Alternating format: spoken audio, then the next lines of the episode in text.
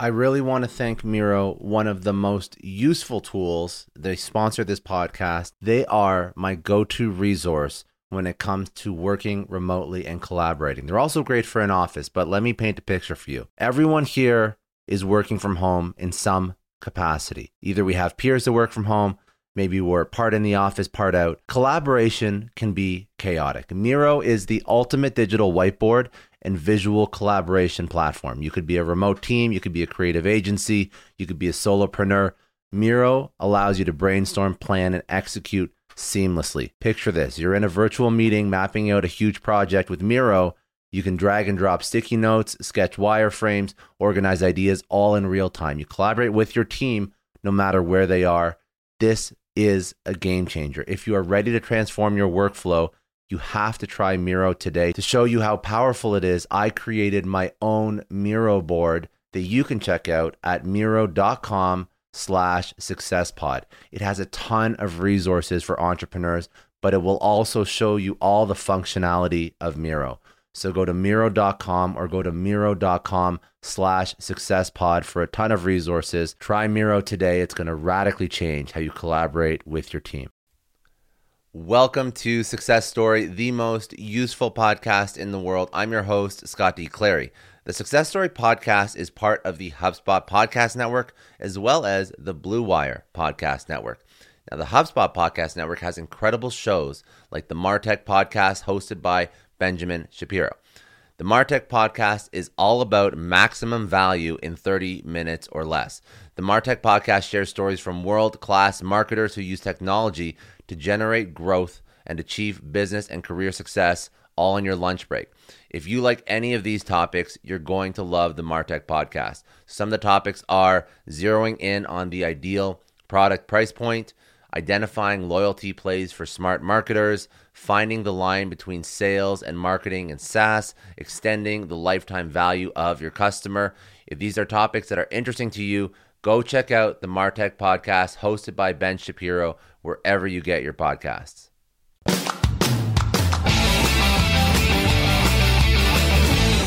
What's going on? Scott D. Clary here. Today I'm going to be talking about product market fit, what it is, what it isn't, how to find it, how to measure it, how to use it to grow your business. There's going to be three people that are generally listening to this video. There's going to be people that know what product market fit is and they're trying to find it and they're struggling desperately. I really hope I can help you. Don't worry, this is what this video is all about. There's going to be people that know what product market fit is and feel like they don't have to worry about it right now. You're wrong. I can tell you point blank, full stop, you're wrong. You're going to spend tons of time, energy, money uh, spinning your wheels, and then you'll eventually have to figure it out. And then there's going to be a group of people that don't know what product market fit is. And also, don't worry, I got you. I'm going to explain why it's important. And if you're building a business or if you're launching a product, it doesn't even have to be a startup situation. You're going to want to know what PMF is or product market fit. To save yourself from hearing product market fit a thousand times in the next 10 minutes, I'm going to say PMF every time. Okay, PMF. So, first, let's define what product market fit is and what it isn't. So, obviously, if you're starting a business, coming up with an idea is not that hard. It's usually executing against that idea. So, what PMF is, what product market fit is, is that when you have a service or a software or a hardware or some product that you're selling, that's going to be the product for your business, you need to make sure there's actually a market for it. You need to make sure that when you launch your business and you decide to become an entrepreneur, you're actually solving someone's problem. Now, the actual definition of product market fit, how do you gauge when you've hit that threshold of, okay, now I have product market fit? Well, the answer is going to differ, differ depending on who you ask, right? If you ask a venture capitalist that's invested money into your business, uh, that person's going to have a pretty high threshold for product market fit, meaning that they're going to say you have product market fit when you have so much demand that you can't keep up, when your servers are maxed out all the time because you have too many users onboarding, when you have so much money coming into your bank account that you can't figure out how to spend it all. That's how a venture capitalist or an angel investor is going to talk about product market fit. That's BS. That's not what we're here to discuss today. What I'm trying to help you out with is if you're an entrepreneur, you're starting a company, how do you figure out if your idea is valid? I need you to get past the point of you just spinning your wheels. That's my definition of product market fit. When you've sold to your first 50, to 100 customers. When you've identified a viable need in the marketplace and there is an audience or a customer base that is receptive to the thing that you're selling in, in the way that you're selling it. Okay, so after you sell to those first 50 or 100 customers, you'll probably have an idea of who's buying your product, why they're buying it, and then you can use that to hopefully scale out your operation and your business. And you can craft a strategy, sort of reverse engineer those first 50 customers. Also, if you don't believe me yet why product market fit is so important and why the research to come up with an idea of whether or not there's PMF for your product is so important, let's break down some numbers. So I pulled some data points. In 2019, failure rate of a startup or a small business was 90%. That's a depressing stat for any entrepreneur. But you have to realize there are key differences between those that fail and those that succeed. In 30, uh, for instance, 38% of failed startups go downhill due to lack of funding, which is the most common reason for failure. After funding, the next most prevalent reason is the lack of market need, and then that's at 35%. And then lastly, being outdone by competition is at 20%. So 38% due to lack of funding, 35% due to lack of market need, 20% due to being outdone by competition. All three of these factors are due to you not doing enough research before you launch your product. If there's a lack of funding, and it doesn't matter how you're getting funded, it could be investors or it could be through your customer purchases. There's a lack of funding, that means that there there's some gap where you're trying to sell a product and either nobody's buying it, customers, or nobody's buying it, investors. Uh, if there's a lack of market need, it truly means that the disconnect between what you're selling and what the market needs. And lastly, being outdone by competition, that means you did not properly evaluate your market ahead of time, meaning there could be a red ocean, meaning that there's too many competitors that have similar price points, value props, USPs, and you're not differentiating yourself enough by whatever you've launched into that market. Also, a reason why you should do research ahead of time. True research is what yields a proper view or understanding of product market fit. So, 55% of businesses failed because there was lack of and insufficient market research ahead of time before they launched their product. So, how can you avoid this mistake? Quite simply, you need to understand how to read the market and assess whether there is a need for your product. Obviously, this is easier said than done. Now, I want to sort of do an, uh, a caveat here and, and just do a sidebar. I'm going to give you the formula to figure out if there's PMF. I'm going to give you the formula to figure out how to uh, gauge and measure PMF. And then I'm going to give you the formula how to build feedback loops. So before I do that, I want to speak about MVP. So many acronyms. I know, I'm sorry. MVP, minimum viable product. So even if you do find PMF and you do your research, I still want you to think about MVP when you're launching a product. Obviously, this, this movie and this video is not about MVP and minimum viable product, but I have to throw it in because it's important. Because if somebody's watching this video, they have to know about that too. So, what is minimum viable product? Minimum viable product, well, okay, so let's bring it back. So, if you're ever launching a company, I want you to always think about this line think big, but start small. So, I want you to have this grandiose vision for whatever it is you're trying to create but I want you to aim small and not in the sense of you should lower your confidence levels or you don't think whatever it is that you're creating is going to be good. I want you to leave room for your concept to develop. It's okay if your idea turns into something different than the initial pitch deck. Leaving room for growth in your product is how you launch a minimum viable product, and then you can launch your MVP and scale. The concept MVP comes from the lean startup model. Uh, it's a popular model in the entrepreneurial startup space. Basically, what it means is you're launching the most bare bones version of your product. This is called the minimum viable product, the minimum thing that you need to do to get feedback, to communicate with your customers. That's the MVP. You launch this MVP in order to collect feedback, reevaluate your idea if necessary. Basically, just get a finger on the pulse of the market without spending a lot of money. Even if you do your homework and you do research for PMF and you figure out there is a viable market that you want to launch your product or service into, you still have to launch an MVP so that you don't blow through money. Let me give you a story and an example of how a company did this right. So there's a company, Buffer. Buffer is a social media scheduling analytics app. You can go to buffer.com, I think, and then you can go purchase it. It's a monthly subscription. You can sign up. You use this app to uh, schedule your posts out. You can get analytics to see, like, you know, what time of day is best to post or which posts get the most engagement. It's like a social media management tool. When Buffer launched, they didn't code a single line of code before they launched. What they did is they threw up a website and they threw up a, a call to action, a CTA, that brought people to a form. And that form was basically like a pre registration waiting list form. This allowed people to answer some questions and collect emails so that the buffer team could know everything from uh, if somebody was actually going to use their app, how much they would pay for it, what features they wanted, a little bit of information about that person's individual characteristics, maybe job title, uh, where they found out about Buffer. So just they got some data points, they collected emails, and they validated their idea because they told people what they were doing on the website in the form, and people left feedback. They left their information. So then the buffer team said, Hey, we have a couple thousand signatures. Let's go build this app because we know that we have at least a couple thousand customers. Where eh, some people just launch an app with zero feedback, zero customers, and then they're surprised when nobody actually signs up.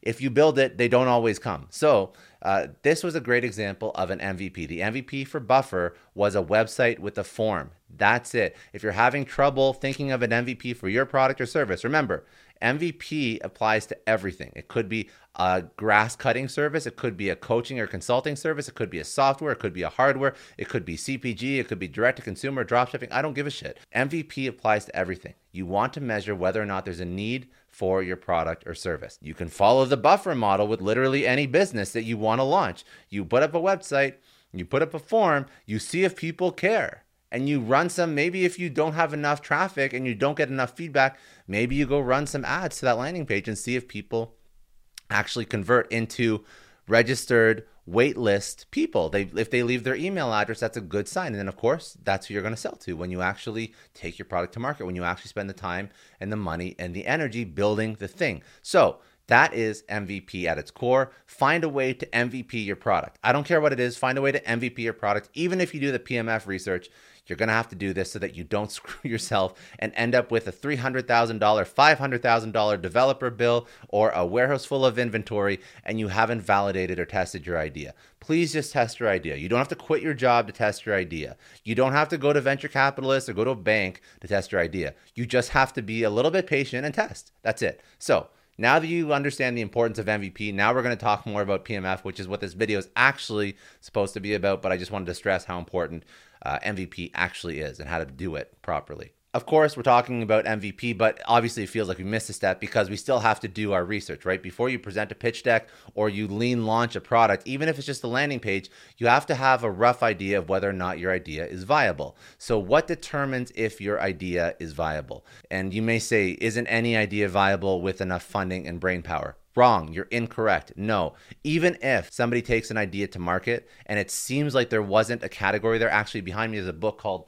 uh, Play Bigger. And that book is all about category creation. It doesn't mean that there wasn't a need, it just means that there was an untapped need that wasn't defined to a category yet. You still have to find that category, and then you have to find a way to actually solve a problem in that category. So, not every idea is viable with enough funding and brain power. Uh, the marketplace of ideas and products doesn't shift to accommodate a new concept. It needs to happen the other way around.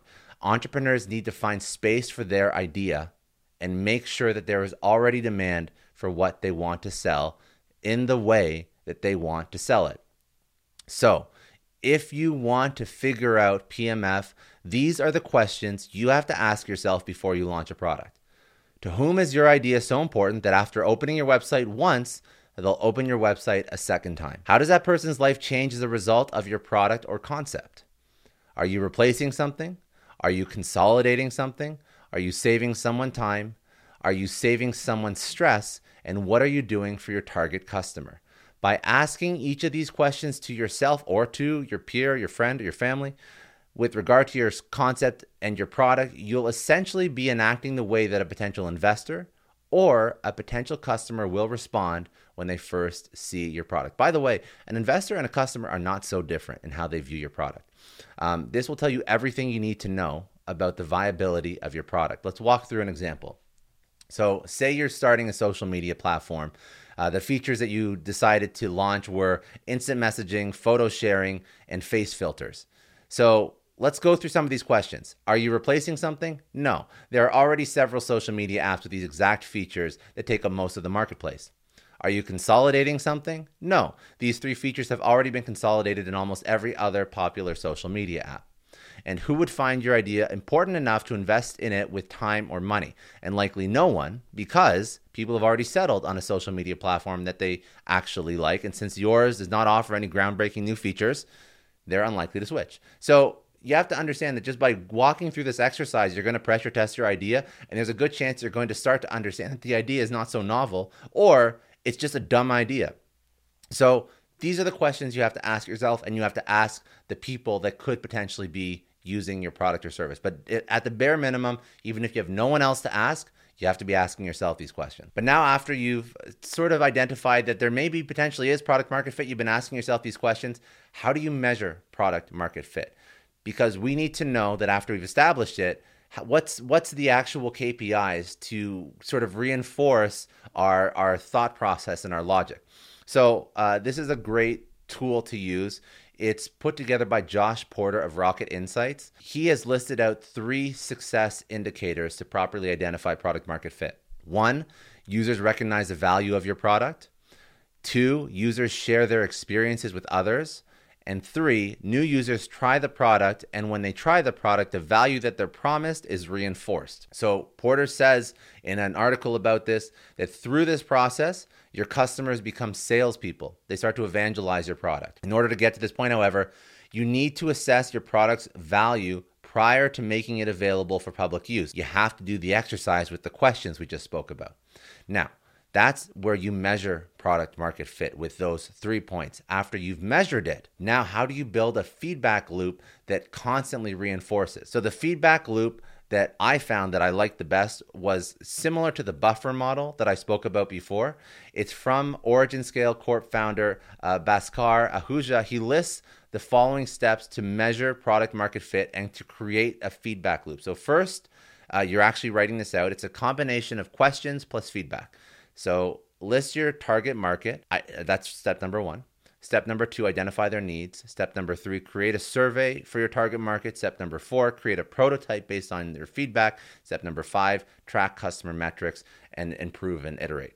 Uh, so, to break these down even further, uh, step one, when you're listing your target market, write down exactly who has a use for your product, how old are they, uh, where do they live, what is the rough size of the population, how many people have a use for your product, what is the location of your target demographic.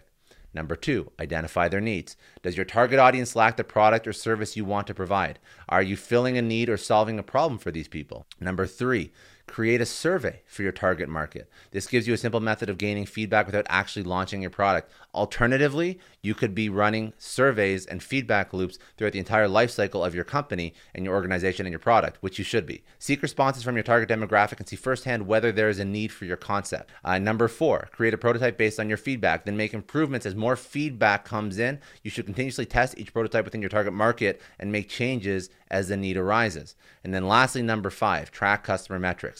So you should know all your metrics, everything from uh, your acquisition costs, your conversion rates, to your lifetime values, to your average order value. It doesn't matter what the metric is. You should know your metrics. So, for example, if you have a high customer turnover rate, you can be fairly confident that an aspect of your product needs to be fine tuned. So, if you have the questions before you launch, you have the KPIs or the success indicators or the metrics that you have to measure against, and then you have constant feedback loop built into the blood, the lifeblood of your company, that's when you will be successful. That's when you will achieve ongoing product market fit.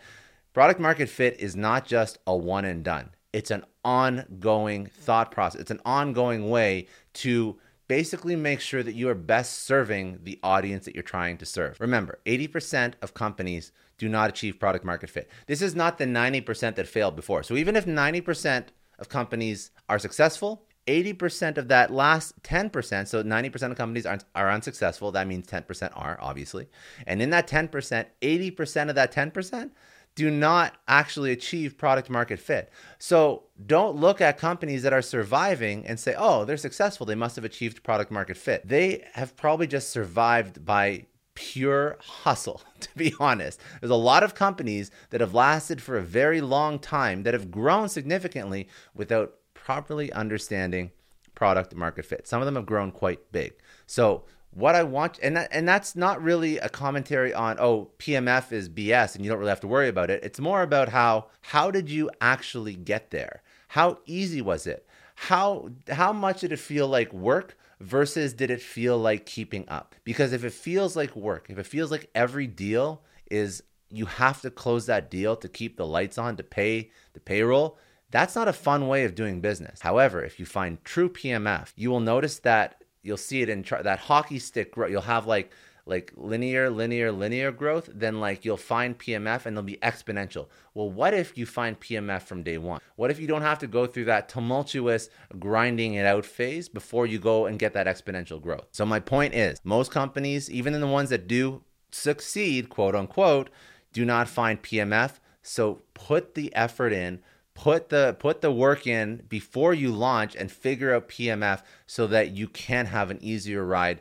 when you finally do go all in on whatever it is that you want to launch. At the end of the day, I would not work with an entrepreneur or suggest that you work with a company whose founder or CEO has not done the effort to figure out if they have proper PMF and hold them accountable to that when you're trying to figure out where to work and hold yourself accountable to that when you're launching something.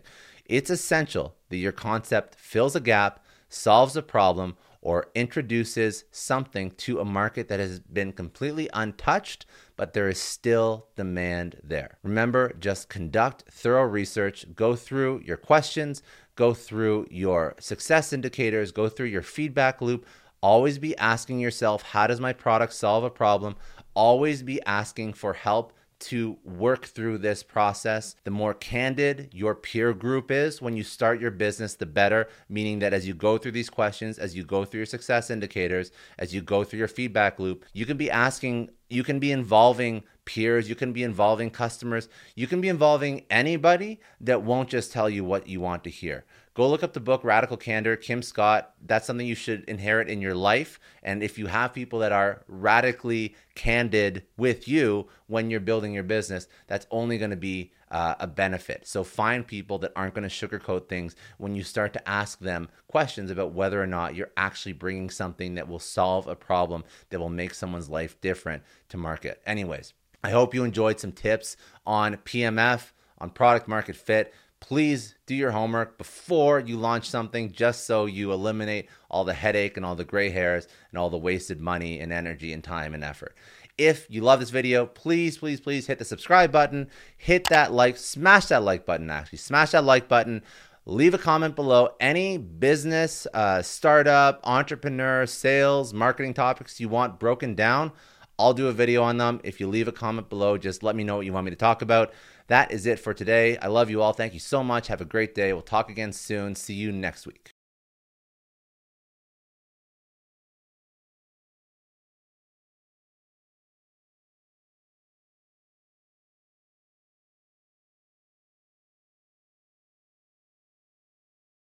Want to take a second and thank Indeed. They're a huge sponsor of the Success Story podcast. And as business leaders, we're all driven by the search for better. But when it comes to hiring, the best way to search for a candidate isn't to search at all, it's to match with Indeed. Now, if you need to hire, you need Indeed. Indeed is your matching and hiring platform with over 350 million global monthly visitors, according to Indeed data, and a matching engine that helps you find quality candidates fast. And Indeed doesn't just help you hire faster. 93% of employers agree Indeed delivers the highest quality matches compared to other job sites, according to a recent Indeed survey. You need to ditch the busy work. You need to use Indeed for scheduling, screening, and messaging so you can connect with candidates faster all the tools you need are in one spot. Join more than 3.5 million businesses worldwide that use Indeed to hire great talent fast. And listeners of the show will get a $75 sponsored job credit to get your jobs more visibility at Indeed.com slash Clary. Just go to Indeed.com slash Clary right now and support our show by saying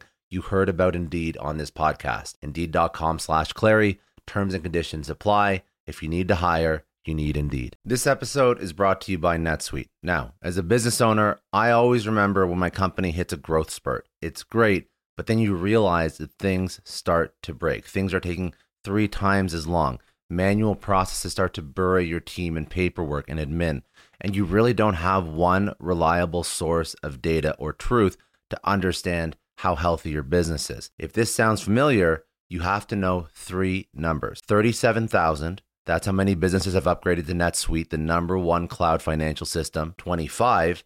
NetSuite turns 25 this year. That's 25 years streamlining accounting. inventory, HR, and more for growing companies. And one, because your business truly is one of a kind, NetSuite gives you customized solutions so you can manage everything about your business in one place from inventory to invoicing, one powerfully efficient system. I love having all of my data in one spot. NetSuite allows me to do that. It gives me the big picture so I can make smarter decisions. And they turn complex financials into understandable, actionable insights. Right now, you can get NetSuite's popular KPI checklist for free to help improve your business. It's designed to help you boost performance across key areas of your business. Go to netsuite.com slash Scott Clary to download the checklist and see how one complete system can transform your growth. That's netsuite.com slash Scott Clary. Get more control in your business with NetSuite. Just a quick question Have you ever had one of those oh no moments when you realize that you accidentally deleted a huge file? Or worse, your whole computer dies. I know I have. It's happened to me a lot, but don't sweat it. The sponsor of today's episode, Backblaze, they have your back. It is unlimited backups for all your Macs, your PCs, or even your whole company, and it's really affordable, under a hundred bucks a year. If you're running a business, they take the stress out of protecting everyone's data. If you need more bells and whistles for compliance, so on and so forth, they have enterprise options too. Honestly, losing data sucks, but Backblaze makes getting it back easy. They have restored billions of files. They offer tons of restore options, including rapid recovery in an event of data loss or ransomware. And you can access your backed up data from everywhere and anywhere in the world using their web app, iOS, or Android apps. It's been recommended by the New York Times, Inc., Macworld, PC World, LifeWire, Wired, Tom's Guide, 9 to 5 Mac, and tons more. And best, you can try it fully featured with no risk at backblaze.com slash story. They set up that link for all Success Story podcast listeners. That is a no risk free trial at backblaze.com slash story. Seriously, back up your stuff. I don't know about you, but the idea of being harassed, scammed, or even worse, all because somebody found my personal information online, that's terrifying. Our political opinions, our addresses, even stuff about our families, it's out there for anyone to grab. And did you know that data brokers are allowed to sell information on over 98% of Americans? It's scary stuff. That's why I've partnered with Delete Me. I personally use Delete Me. They're a big friend of the podcast because I put myself out there online. So safety is a huge concern. It's really scary how easy it is to find someone's details and information, but Delete Me creates a layer of protection that we all need. You tell Delete Me what you want gone, and they make it disappear from those sketchy data broker sites. And Delete Me doesn't stop. They constantly monitor the web to keep your information off those lists. It's like having a privacy watchdog that never sleeps. You need to take control of your data and keep your private life private by signing up for Delete Me. They're giving a special discount for all Success Story podcast listeners. Get 20% off your Delete Me plan when you go to joindeleteme.com slash success and use promo code success at checkout. The only way to get 20% off is to go to joindeleteme.com slash success and enter code success at checkout. J-O-I-N-D-E-L-E-T-E-M-E